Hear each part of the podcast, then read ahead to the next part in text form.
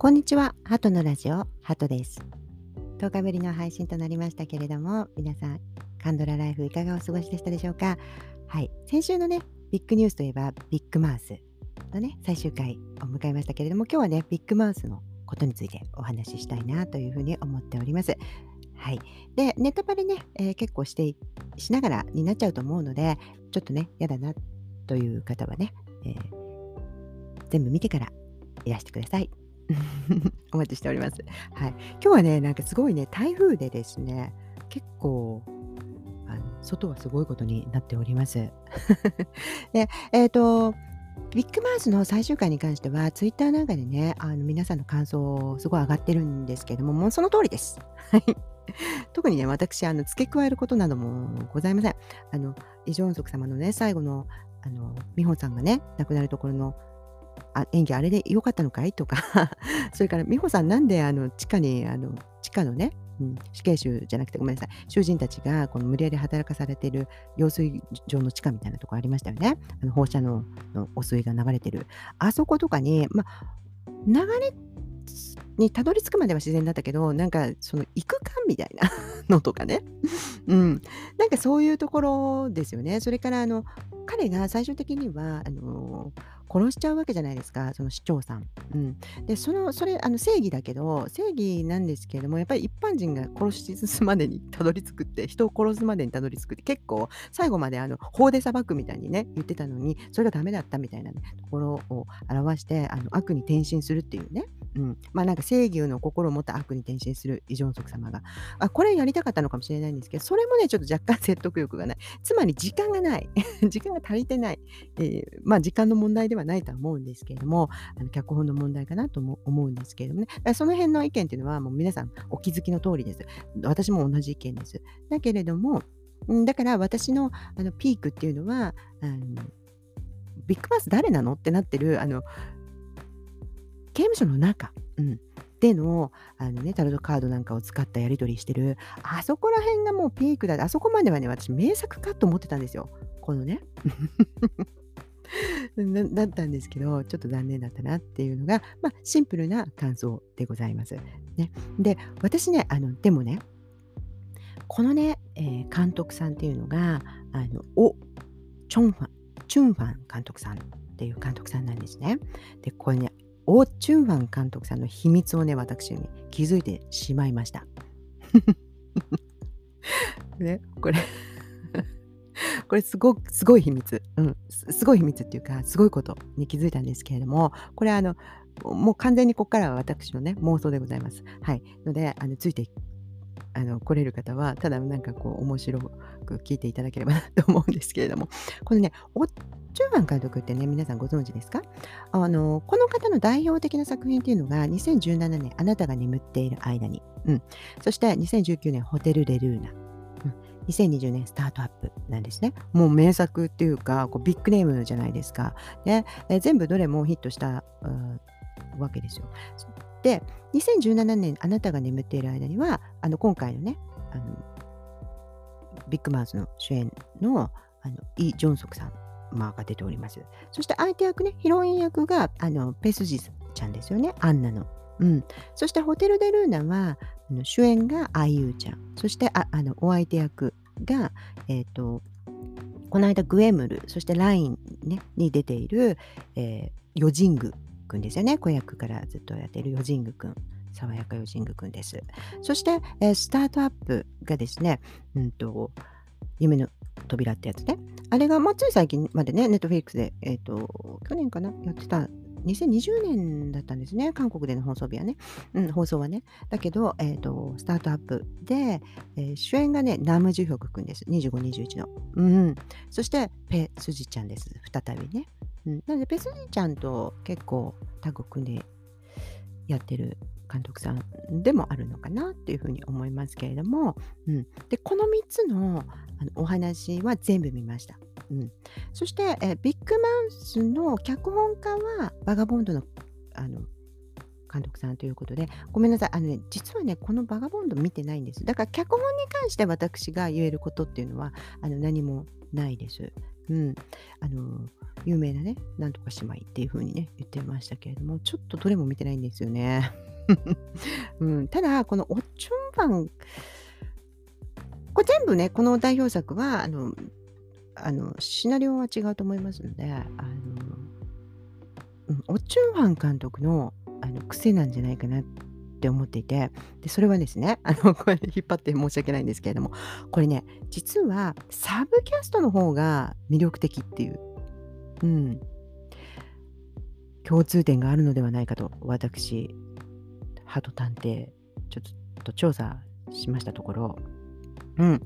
例えばですね、2017年あなたが眠っている間には、イ・ジョンソク様とペスジちゃん、良かったんですよ。あの、ぶっちゃけこの順番で良かったです、私。ね。うん。で、あの、つまり、この2017、2019、2020、あなたが眠っている間に、が一番良かったなっていうふうに、サスペンス的な意味で。そして、ホテル・デ・ルーナも、あゆちゃん、大好きだとか、すごく好きだったんですけれども、うん。ちょっと結末的な問題、え、そしてスタートアップも結末的な問題。でなぜ結末がうんってなってしまうのかっていうところを今から話すんですけれどもあなたが眠っている間にのですね恋のライバル役。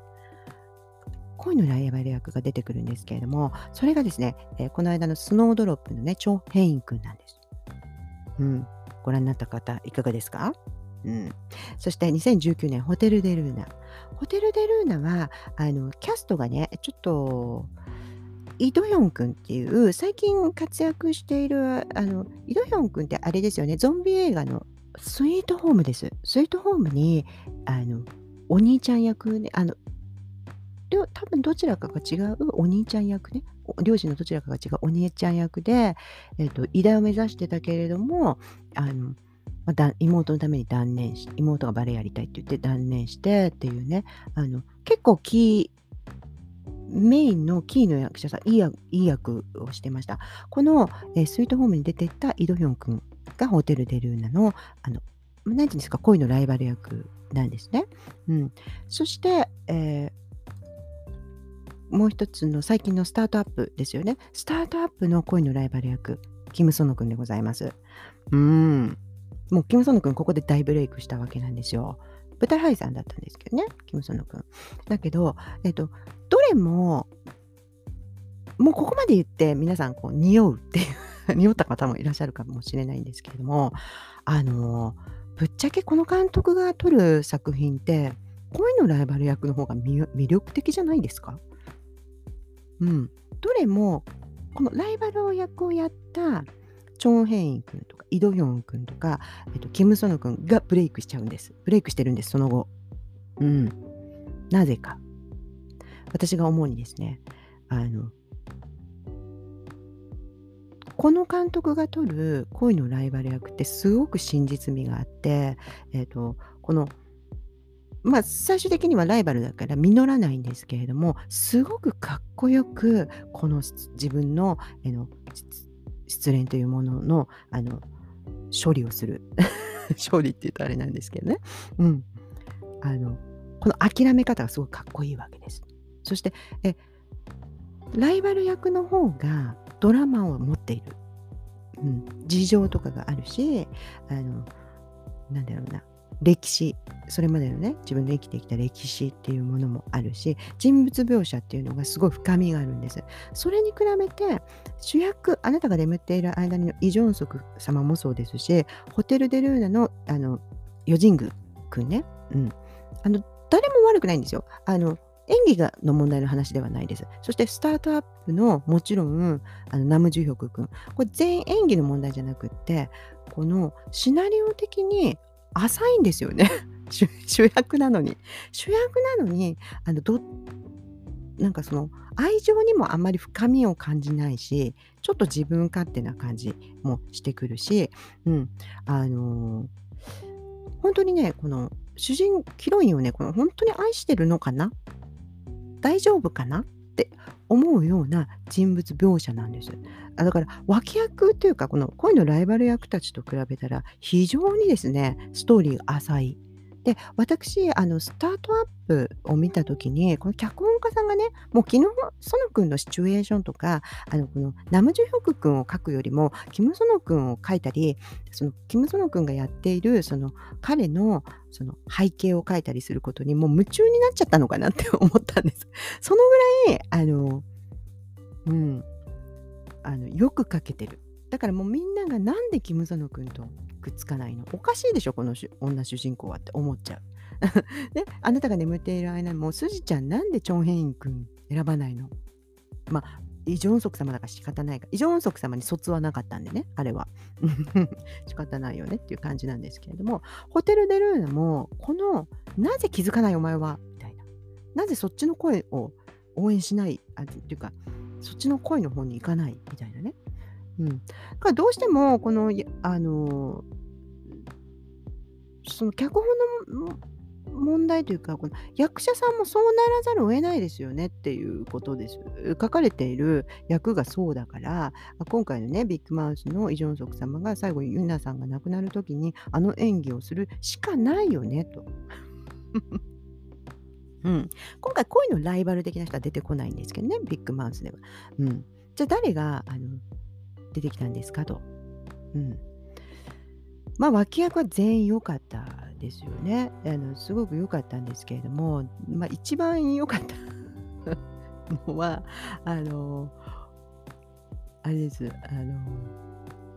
ヴィンセントとかね愛の不時着愛の不時着に出てらしたですね。ヤン・ギョンモンさんじゃないですか？ビッグマウスでは。あの恋は関係ないけどもだけれどもこのウジョン日報社長っていうね NI フォーラムっていうあのリーダーをやっていたあの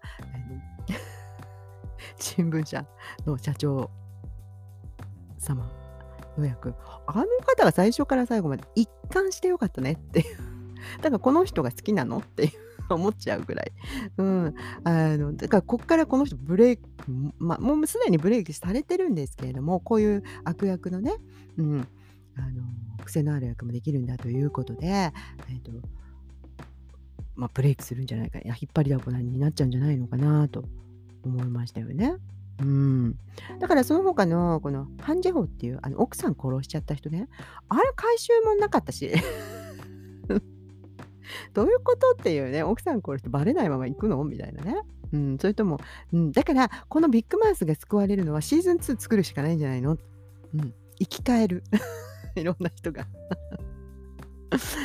あのうんまあ、ビッグマウスらしくね、あの美穂美穂ちゃん生き返るとかね。うん、それか、まあ、美穂にそっくりな女性に出会うとかね。うん、もうこれあの、それでどんどん回収していくしかないんじゃないの？だって回収されてないもの多すぎるもんね、と。うん。そう。で、チェ・ドハも、あのチェチェドハ役のキム・ジュホンさんね、今まではなんか結構いい役っていうか、あの優しい役とかね、主人公の友達役とかね、あのそういうのがすごく多かった方ですけれども、今回は完全なる悪役ということですごく良かったですよね。だから、この監督って実は、この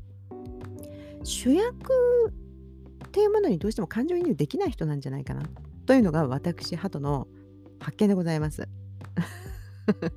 この主人公というこの人生の主人公っていうことですよね、まあ、ヒロヒロインと一緒になるような人生の主人公っていうものに実はさほどなんかこう感情移入もないし、うん、それから監督自身もこの片思いの経験の方が多いんではないの？みたいな。風にちょっとうがった見方をしてしまうぐらいこの方なぜこの主人公をいつもこんなに浅く描くの？ヒーローになれないの？っていうふうにあの思ってしまう、えー、それぐらいね。あのちょっと怪しいぞと。だからこれからオチューファン監督のドラマを見るときはこう脇役を見よう。みたいなもしくはそのヒーローっていうかねこの主人公の男性を本当にかっこよく描くっていうことにかっこよく描いてないよっていうことに早く気づいてというね。で、この監督、あの、どのぐらいの力があるのかとか私分かっておりませんけれども、かなりの豪華キャスト、そしてかなりの資金を集められるあの監督さんなんですから、主人公、特に男性主人公、うん、の、なんだろうね、この愛とか、ね、そなんか恨みでもあるのかなっていうぐらいのね。あの癖をお持ちなのでね。あの皆さんもこれからオチュンハン監督のドラマを見るときはちょっと気をつけて。もうあとはもう本当にあの警戒態勢に入っております。オチュンファン監督。うん。ただしあのサブキャストね、うん、恋のライバル描かせたら韓国一なんじゃないかっていう くらい素敵なライバルをあの描かれますのでね。うん。ぜひぜひ、この、なんていうんですかね、男性の傷ついた昇進を描くのが上手なんでしょうかね。しょうん、とも思えないですけど、なんかこの、片思いという、あの、この失恋というね、なんかものを描くのがすごく上手なんで、それはもうやったら また最後上から目線で、あの、締めくくりたいと思います。うん。それをやろう。うん。今度はあの、失恋男性の、もう余すとこなく書こう。というのが、この私のビッグマウスのあの大発見でございました。ね、鳩の大発見。これが、まあ、私のビッグマウスへの愛をね、フォローといいますか、最大のフォローといいますかね、愛を表しております。ではですね、それではあの次回ね、次回はちょっと早めに、えー、弓の細胞についてちょっとお話ししたいなと思っておりますので、またお楽しみにあのしていただければと思います。それでは皆さん、カンドラライフ楽しんでください。See you!